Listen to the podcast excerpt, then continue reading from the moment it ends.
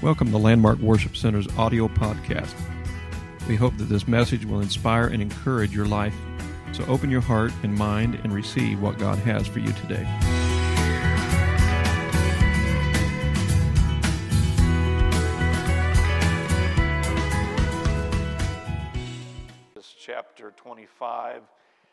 Verse 21 and 22. Exodus 25, verse 21 and 22. So, how many had a wonderful Thanksgiving time?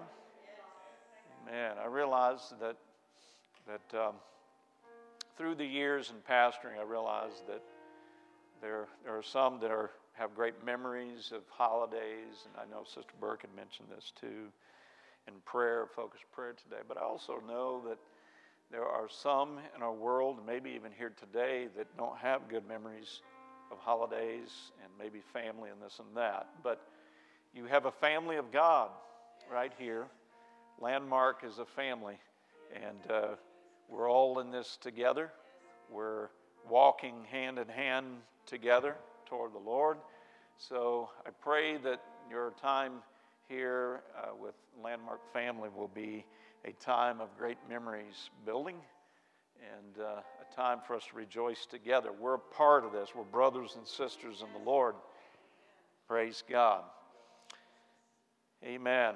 Uh, and before I read the scriptures, I, I do want to ask the question.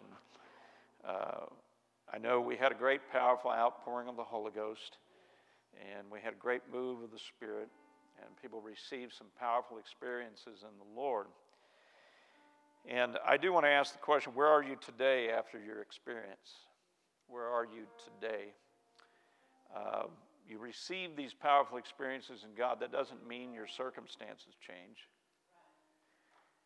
Uh, that doesn't mean that the struggle changes. Um, it just means that God's Spirit is stronger in you, so you, it will help you to be able to overcome those things.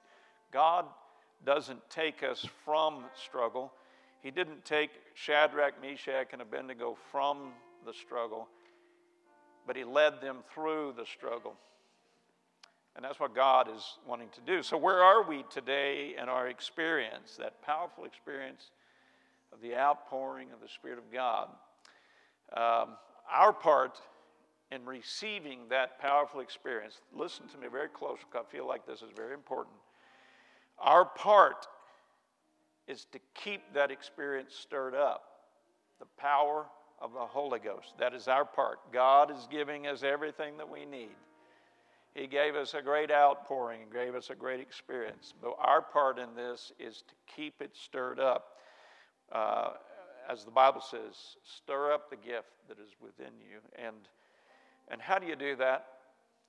How do you keep it stirred up? I tell you how you do it. You keep it stirred up by faithfully being in prayer and talking to the Lord every day and communicating with Him. It keeps a strong relationship. Also, praying in the Holy Ghost. Praying. Have a breakthrough in your home, in an altar. Break out speaking in tongues again. It's not a one time thing, it's something that we keep stirred up within us. Uh, how do you do this? You keep it by being committed to the church, being faithful to the church. You have it by being committed to worship and praise unto the Lord.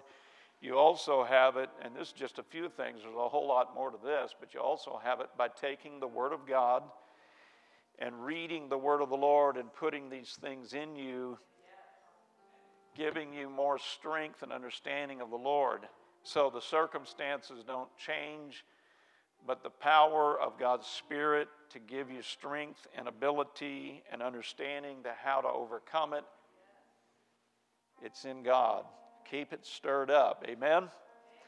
Keep it stirred up. After 77, no, no, wait a second. After 1977 till today, in 2023, I think I, at least at this point today, have a little bit of experience in that. living for God. I started on a journey with the Lord and I said, I am going to make it to the end. And God did his part, and now I'm working on doing my part. Amen. To keep that stirred up. So, God bless you today. We're going to continue to see greater things ahead of us. Exodus chapter 25, verse 21 through 22. And thou shalt put the mercy seat above upon the ark, and in the ark thou shalt put the testimony that I shall give thee. Notice that. Thou shalt put the mercy seat above upon the ark, and in the ark thou shalt put the testimony that I shall give thee. And in verse 22, and there I will meet with thee, and I will commune with thee from above the mercy seat from between the two cherubims, which are upon the ark of the testimony of all things, which I will give thee in commandment unto the children of Israel. Amen. God bless you. Turn to someone next to you and give them a big smile. A Holy Ghost smile. The joy of the Lord is our strength. Amen. Amen. And then you may be seated. Praise God. God bless those that are traveling, those that are recuperating from surgery. We've had it all at once, so we're getting it all taken care of, all of those surgeries and all the recovery. So, and uh, those sick, God bless them. Healing, we pray in Jesus' name. I want to preach to you on this subject uh, God of second chances. God of second chances. Now, I realize that that title is probably not completely the perfect title for this message, but I do understand he does gives us gives us second chances. Um, sometimes we feel like that God is so ruthless that when we come to Him and give our life to the Lord and then we make a mistake, that God writes us off. He says, That's the end. Don't come back anymore. No, that's totally, totally not God. He is a God of second chances. And the reason why I say that might not be the perfect title for this message because He's not only the God of second chances, He's the God of third chances, fourth chances, fifth chances, sixth chances. I mean, I can go down the list and talk about all the chances that we've had. Uh, we, we, could, we could all say that God has been very patient with us. Thank God for patience that the Lord gives us. Thank the Lord that He's merciful and He's gracious. And the reason why we can experience the second chances is because he is merciful. Yeah, I, you know, there's, there's, I've been thinking about this in prayer for the last year or so that as we come to the Lord and say, God, have mercy upon me, really, He doesn't have to give us mercy. That's what mercy is all about. Uh, you know, we don't deserve mercy, but He chooses to give us mercy uh, because that's who God is. He's, he's a God of mercy. He is a God of grace. And we sing about it here today on a couple of songs talking about the mercy and the grace of the Lord. And uh, I feel like that the Lord is leading me on the right track here with this word. Uh, but we, we do have second chances. We have third chances. How many times have God given us chances over and over and over again? Thank the Lord for that. He's very patient. There was a man that, uh, that had a lot, that was recorded a lot of struggles in his life. And uh, he had a drive at that point because of the struggles. And a lot of people have had this before that he had a drive to take his life because he felt like that the struggle was too big for him, too hard for him to be able to overcome the, the struggles of life. So he went on a journey to try to uh, take his life. So, thinking that he could put himself out of this misery, but yet I look at the, you know, people taking their life, they're just putting themselves into greater misery because they're taking the, the, the, work of God uh, for giving life and taking life. So I, I realize that it is a very difficult thing, but this man's name was William uh, Cowper, William Cowper, and he first attempted to commit suicide after his hard struggle when he was a young English lawyer. Uh, he had a lot going for him uh, financially, but yet he had so many struggles, he felt like it was time for him to take his life and get out of this misery. And uh, he tried to penetrate his heart with a penknife Some of you probably know what that is, but he tried to take his uh, he tried to penetrate his heart with a penknife, but the point was broken. And in that attempt, he had a second chance. Matter of fact, he had a second chance to even try to take his life. And uh, it was said that then he resorted to uh, hanging himself with, with a garter. But when he tried to hang himself with a garter, the garter slipped off the nail and he was not able to complete this taking of his own life. So he had failed again. He had another chance. He had, he had a third chance. And I'm probably sure that he had a fourth chance and fifth chance to be able to get things right in his life. He had such a struggle in his life. But then at, at one point in his life, he was in such a terrible place that he was put in an asylum, which that's what they called it in that days. And uh, sometimes they even called it a lunatic asylum. And he was in there for 18 months. And then, of course, he was released from the asylum and uh, in his release, he tried to get a new, new hope on life, and he became a friend of a man named John Newton. And some of you probably remember that name. And as I mentioned it here, who John really was, he was a famous evangelical minister. And they became friends, and he received a lot of strength from John Newton.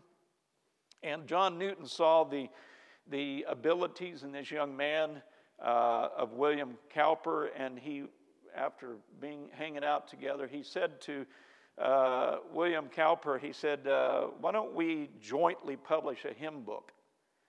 So he he put together this joint effort between the two. The the, the, the man William Cowper that had second chances and third chances and fourth chances and and he saw the capability and the, and the talent in this young man, and they started working on this together. And out of this, um, John Newton, uh, in his contribution to this hymn book, uh, wrote the song Amazing Grace. And because of that, he uh, allowed that song to be put in this hymn book. But yet, uh, William Cowper uh, wrote a hymn, and it was called God Moves in a Mysterious Way. He put that in as a contribution in this hymn book, and they put other songs in there. And uh, it was a great blessing to other people.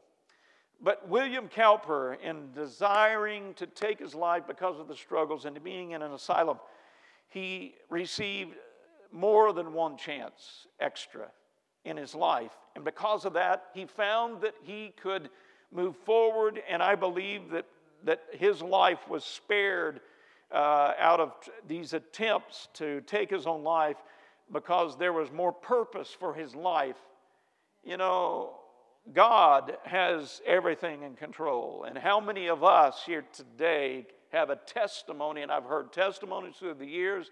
Being a pastor for 30 some years, I have heard testimonies of people that said, I should have died. I was in a situation and my life could have been taken. I was in a uh, situation my, my, of an accident that others would have died. And I was in a car uh, and I, I, I, know that uh, uh, people today that were in cars that had a crash, everybody died in it except for them. I could mention their name, you would know them. And I, I, I know that we have had situations in all of our lives that we should have been dead today. But God spared us and gave us a second chance and gave us a third chance and gave us a fourth chance. God is always giving us extra chances. And out of this, um, William Cowper, uh, he, he wrote the hymns that was written after him, went through the horror. Uh, he went through the horror of a mental breakdown, but these great hymns that he wrote were after the great mental breakdown. They were after that. You see, we go through struggles of life and we find that that we could have been dead today. Maybe all of us could say that, that something through our lives, maybe two or three or four times, could have happened and we could not be here today but because of the grace and mercy of god and that there was greater things ahead that he had planned for us he spared our life william cowper uh, he wrote the great hymns after his mental breakdowns but then he rose out of the valley of the dark shadow of his life to enjoy decades as the most popular poet of his 18th century era. He was a poet and a songwriter.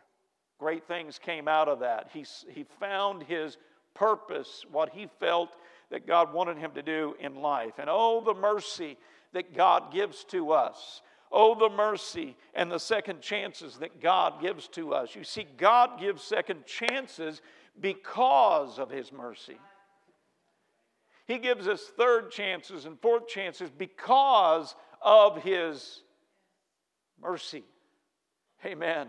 There's some powerful things in the Word of God that we can understand about the mercy. It's full from Genesis to the book of Revelation. It's full of mercy and grace and second chances and third chances and uh, opportunities to, to be able to find ourselves in God. Do you realize in some of the statistics, and this is a staggering uh, thought in the statistics in 2021 an estimated 12.3 million American adults seriously thought about committing suicide. 12.3 million in America. Do you realize also out of the 12.3 million, 3.5 million planned a suicide attempt, and 1.7 million attempted it.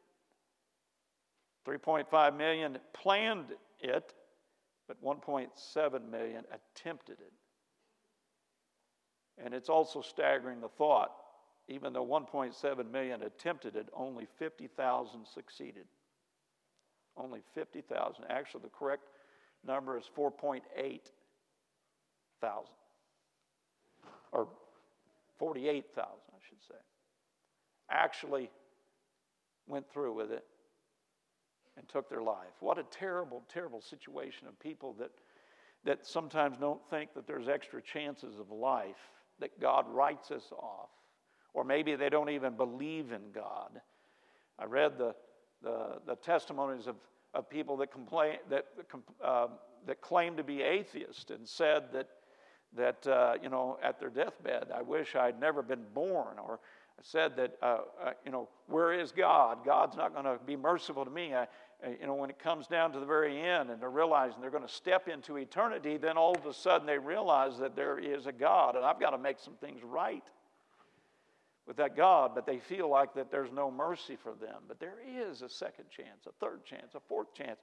Amen. I, I, I know that it's, it's not just suicide, but through physical struggles and through accidents that we've talked about, God gives us other opportunities to find His mercy and grace again. Some people have uh, should have been dead today, but he opened up the door. People that are in the church could have that testimony, but God gave them another chance to be able to make their way to an altar and find mercy and grace and the blood of Calvary, Jesus' sacrifice on the cross to cover them.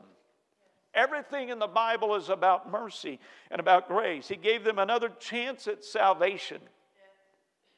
God is offering the opportunity of second chances and more, even yet today. And we must seize the opportunity for a second chance. Seize that opportunity when, it, when God gives it to us and it's available here today that opportunity for second chance. You might fall flat on your face. Get up. God's got another chance for you. You might fall flat again on your face 150,000 times. Get back up. Keep letting God help you because He wants to be there for you. Do we write those that we love off and say, never again? No, we say, come on, I'm going to help you through this struggle because we love them. Amen. Listen to what it says. It's so beautiful what God said in the book of Isaiah 54 and 8. Listen very close because it's so very important for us. It says, and this is what God said, verse 8 of chapter 54 of Isaiah In a little wrath I hid my face from thee for a moment. in a little wrath. We think that he is full of wrath, wanting to beat us up. We think that he's got a whip and a ball bat or a, a, a long board paddle with nails, with a cross. in it, to tattoo that on the backside. That's what we had when we found our, our house up the street. They took everything except for a paddle that was made out of uh, skid wood, and it was solid as could be, but they drilled holes in it. That way, when you tattoo the backside, it puts the image of the cross. We still laugh about that today. It was our inheritance for buying our house. But you see, God said, In a little wrath I hid my face from thee for a moment, but with everlasting kindness will I have mercy on thee, saith the Lord thy Redeemer. Uh, a little wrath. You know, he, he, he does want to teach us some things, he does want to show us some things, and sometimes it takes a little wrath, and he might take a little bit of hiding his face for a moment. But then he said, Everlasting kindness will I have mercy on thee, saith the Lord thy Redeemer. And then listen to what verse 10 says, talking about mercy, talking about grace. For the mountains shall depart, and the hills be removed, but my kindness shall not depart from thee, neither shall the covenant of my peace be removed, saith the Lord that hath mercy on thee. That's who God is.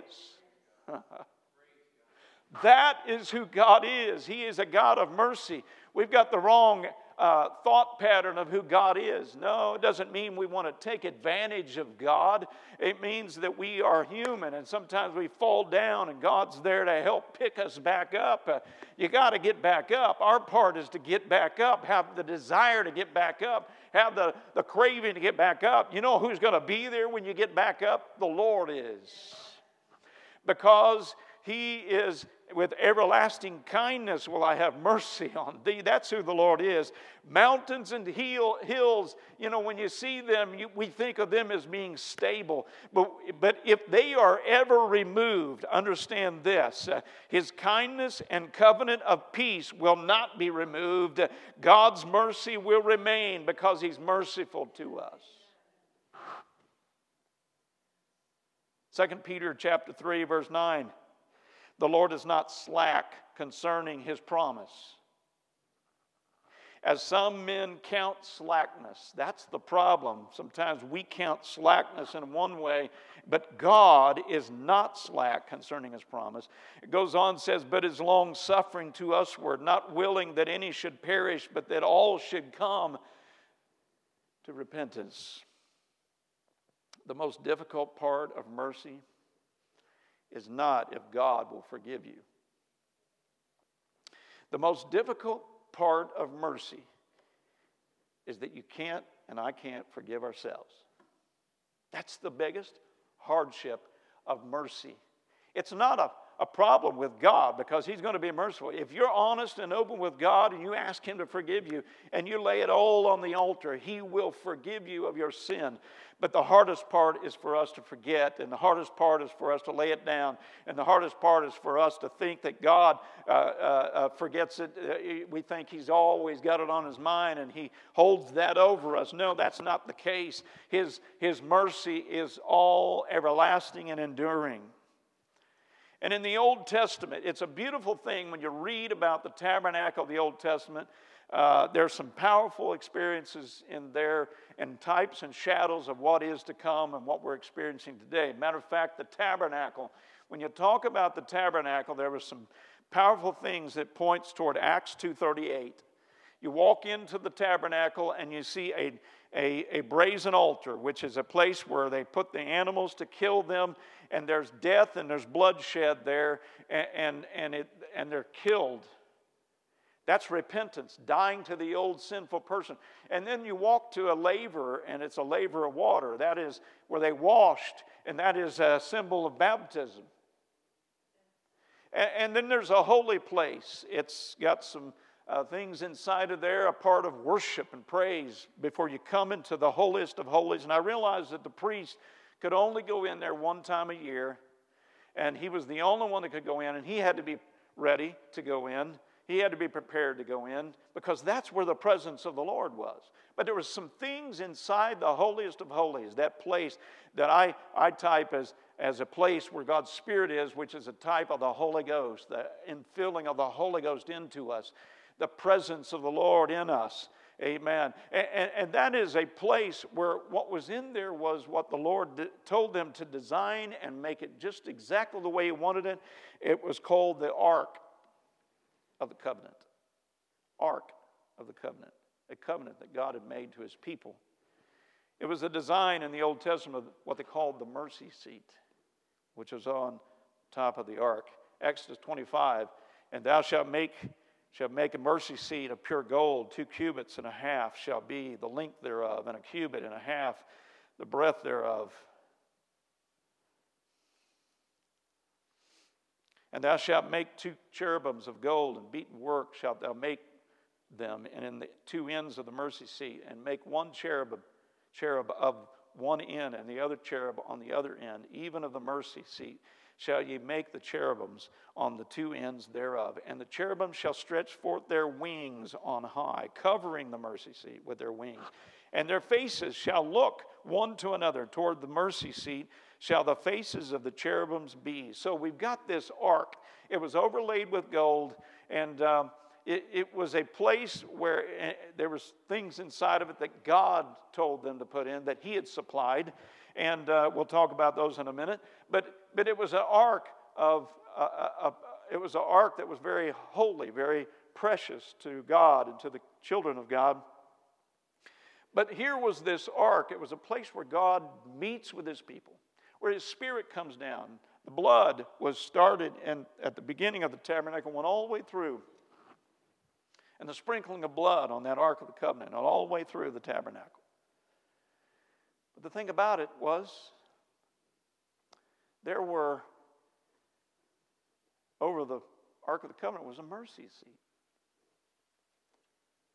Verse 21 And thou shalt put the mercy seat above upon the ark.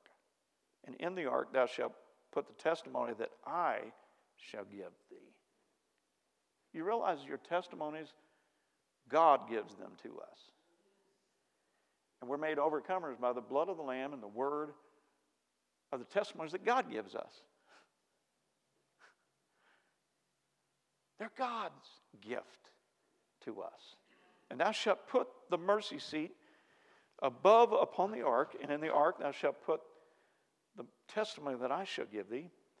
Verse 22, and there I will meet with thee, and I will commune with thee from above the mercy seat from between the two cherubims which are upon the ark of the testimony of all things which I will give thee in commandment unto the children of Israel. So when God speaks to his people, he always speaks through mercy. God dwelt above the mercy. And when God speaks, when God speaks to us through the preaching of the word. Because the word is powerful. When God speaks to us through preaching, it will always be above his mercy. It will be through his mercy. You see, God always offers a way of escape for judgment. If we take advantage of it and repent, we're going to find exactly what testimony God is wanting to give us. But God protected Adam and Eve after they sinned he put them out of the garden. It was not that he was trying to be mean to them. He put them out of the garden. He clothed them. There was a sacrifice that was made. He put them out, uh, out of the garden and protected them from going back in and clothing of skins of sacrifice. He did it because he, he cared about Adam and Eve and he preserved that uh, tree of life for the end. You can read it in the book of Revelation, it's there. He preserved that opportunity for us when we enter into eternity for ever and ever and ever life. God always offers a way of escape. He offered it to, to Noah and his family, and actually to all mankind. He offered an ark during the flood that raised and floated above the judgment. God offered a perfect sacrifice on the cross. He, he raised himself he, he raised himself above our sins over our sins. The Bible says in John 12, 32, 33, listen, you've heard it before, and I, if I be lifted up from the earth, will draw all men unto me. Verse 33, this he said, signifying what death he would he should die. On a cross, he was raised up above our sin. Same thing with the ark. The mercy is above our sin. God offers salvation in Acts 2:38. But you see the testimonies that God gave Israel, they found them in the ark of the covenant. Hebrews 9 and 4, which had the golden censer in the ark of the covenant overlaid round about with gold, wherein was, you know what was in the ark? It says it right here, wherein was the golden pot that had manna, God supplied in the desert, in the wilderness, manna, food to eat. That was God's testimony to the people of Israel. He supplied it. He supplied Aaron's rod that budded. That was a, a, gift from the Lord. It was a miracle that it budded, that rod. And, and the tables, which shows forth new life. And, and, the table of the covenant, the, the, the, the Ten Commandments, which helped them if they obeyed them. It was a gift from God. Do you realize that the laws of God and the commandments of God are a gift from the Lord? It's going to spare our life. It's going to save our life. It's going to deliver our life.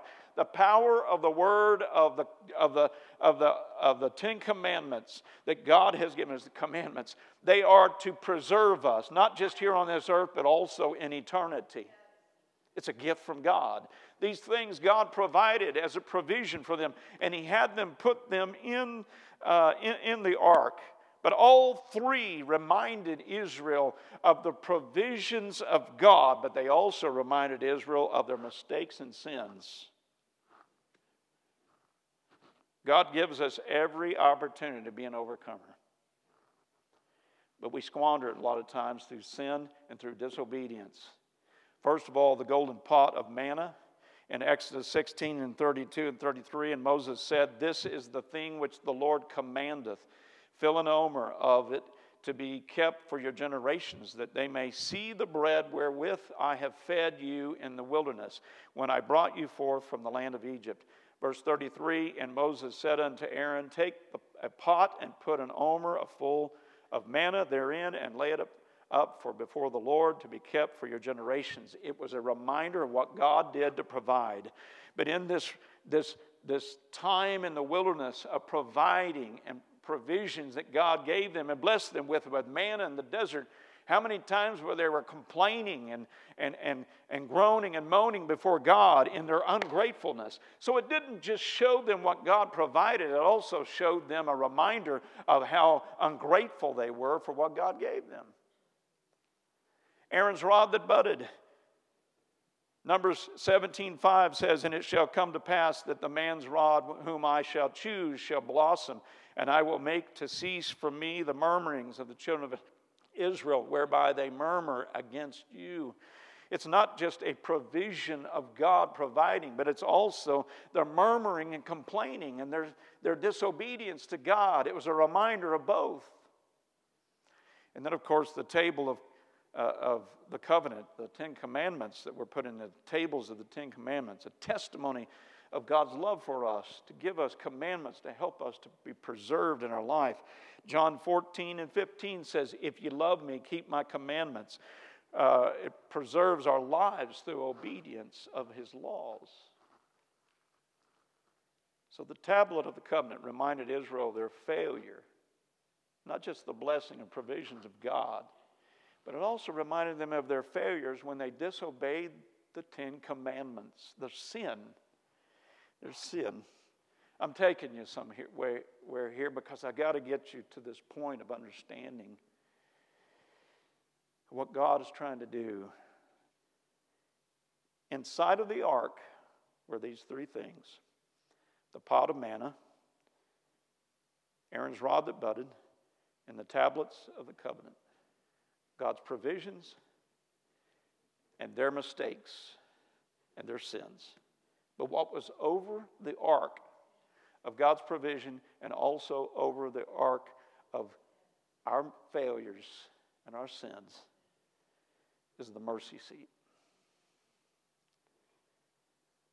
Covered Israel's failures, also covers, it's a symbol and is designed to let us know what God has provided for us, but also our failures of mercy and grace. As God looked down into the ark and came and met with the children of Israel in that holiest of holies, as God looked into the ark, he saw the symbols of Israel's sin and rebellion. And his opportunity after opportunity of opportunity that he gave the children of Israel second chances, third chances, fourth chances. But over this, where God looked on the ark of the provision and also the sins of Israel, but when the blood of sacrifice was applied to the mercy seat, God saw that blood covering over the sin of Israel, and he looked at the blood instead of the sin of Israel. Mercy. When God looks at us and our hearts are open to him and saying to the Lord, God, forgive me. You know what he looks at? At that point, he forgives us. The Bible says he's faithful and just to forgive us of our sin. But he doesn't look at the sin anymore because he's looking at our sin through mercy. He's looking at our sin through mercy. Talking about giving you a new look of God. God gives you second chances, third chances, fourth chances, fifth chance. I mean, he keeps going on and on and on because he's looking at your past mistakes through a mercy seat. That's the type and shadow of the Ark of the Covenant. A part of it. There's a whole lot more to the Ark of the Covenant, but that's a part of it. When you come through the test, you will have a testimony that God has given you that came from God. Revelation 12 and 11, we quote this quite often here at Landmark. And they overcame him by the blood of the Lamb and by the word of their testimony, and they loved not their lives unto death. God positions us to be overcomers and gives us chances after chances after chances. It was said by a mother that approached Napoleon that the mother was seeking pardon for her son because her, son had been very disobedient to Napoleon the emperor replied that the young man had committed a certain offense twice, not just once, but twice. And he said justice demanded for death in this certain disobedience. He didn't just do it once, he did it twice. But the mother said, I don't ask for justice. I'm pleading for mercy. And then Napoleon's reply was, But your son doesn't deserve mercy. He doesn't deserve mercy. He's already been disobedient two times. And the woman cried out, Sir, it would not be mercy if he deserved it. And mercy is all I ask for.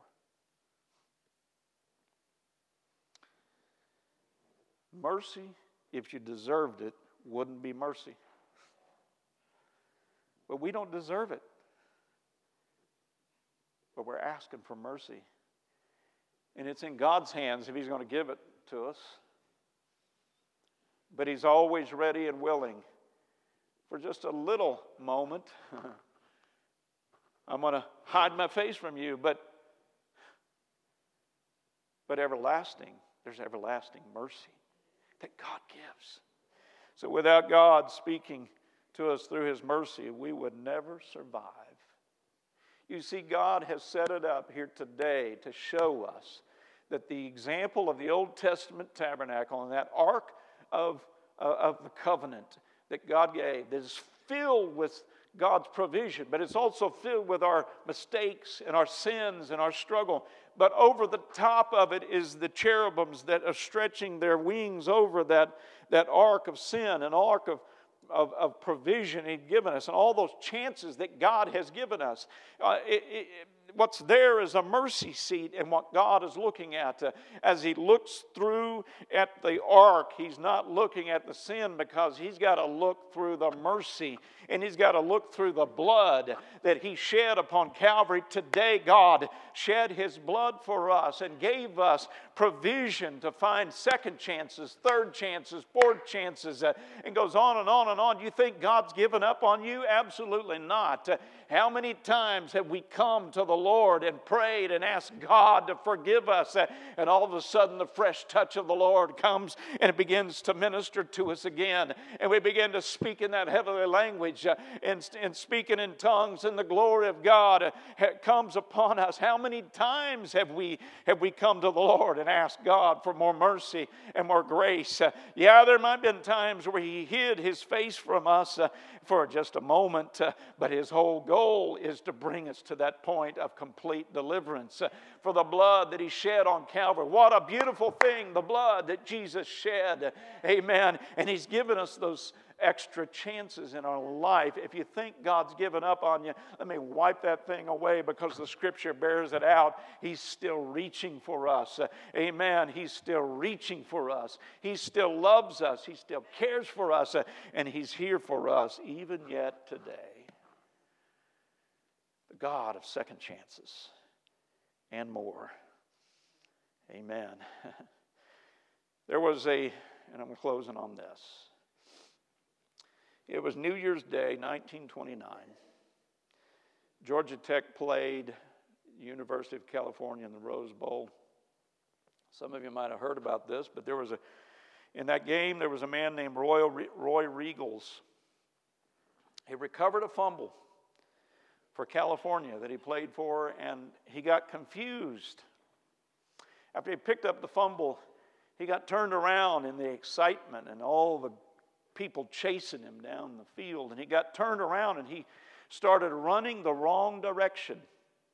And he ran toward the other team, uh, he ran toward Georgia Tech's goal line, and he, he was running as fast as he could with a happy face. And, and all of a sudden, he he found out that one of his fellow players chased him down and tackled him before he got to the goal line because he didn't want the opposing team to get a score. It was an embarrassing event when they got into the halftime and they got into the, the, the, the locker room, and the coach usually begins to, to, to tell them what they did right, what they did wrong, and to really get come down with it. I remember uh, one great uh, uh, uh, Lombardi, one of the great coaches of the Green Bay Packers, he one day walked in as he was discussing with his team and he held up a football and what all he had to say was, young, uh, he said, men, this is a football. He had to go back to the basics because he thought they lost the basics and didn't know how to play football anymore. And he said, here's a football. But here, this man in the, in the locker room, everything was quiet. Everything was quiet. Roy Riegels, he was so embarrassed, he didn't even sit on one of the benches in the locker room. He went over in the corner and curled up in a ball, so embarrassed that he ran the wrong direction. He was curled up in that ball, and finally the coach got up and told him, "We can do this. You know, let's go out and let's pray, play hard." We got the second half, and so they went out and they the team left the room except for Roy Riegels. And the coach went over and said, Hey, Roy, didn't I tell you? Go out and we're going to do this again. He said, I've been embarrassment. He said, I've been an embarrassment to my college. He said, I can't go back out there. I'm embarrassment to my team. I'm embarrassment to the fans. I, I, have done some terrible things. He had tears running down his face. And the coach walked over and patted him on the shoulder. He said, Get up, get back out there, and do this again and see what happens. We can do this.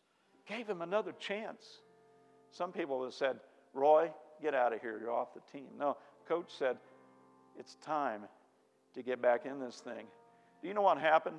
He finally talked a minute. Roy got up, wiped tears out of his eyes, went back out on the field, and the opposing team, Georgia Tech, said, We have never seen a football player play like Roy Riegels did in that second half.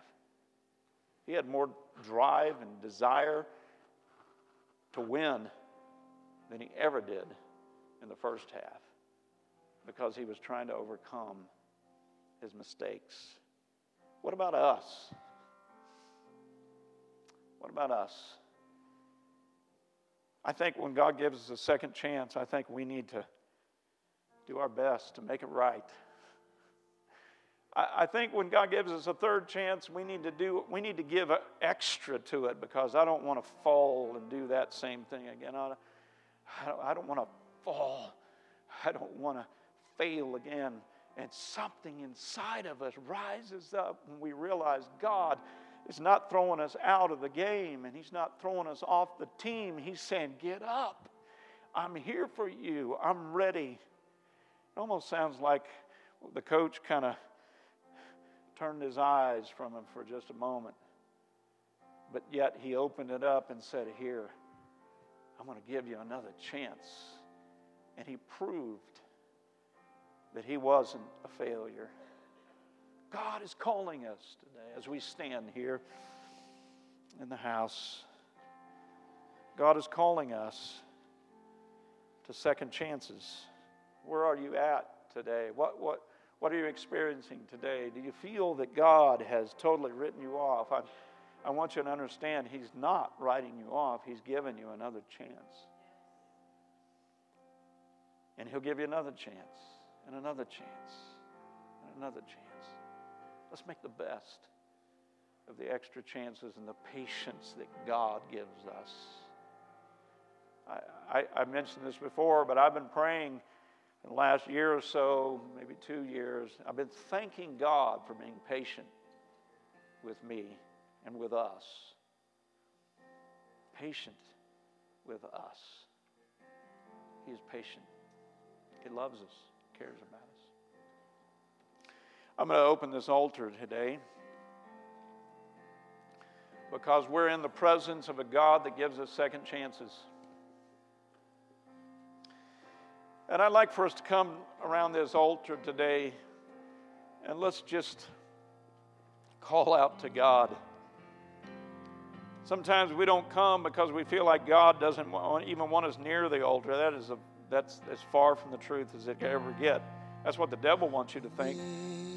God wants you at his altar because it's at the altar, it's in the presence of the Lord that we find mercy and grace Amen. Let's lift our hearts and our voices up to the Lord here today. God, I love you. God, I praise you. God, I worship you. Thank you, God, for the blood that you shed on Calvary. Thank you, God, that you cast my sins far as the east is from the west.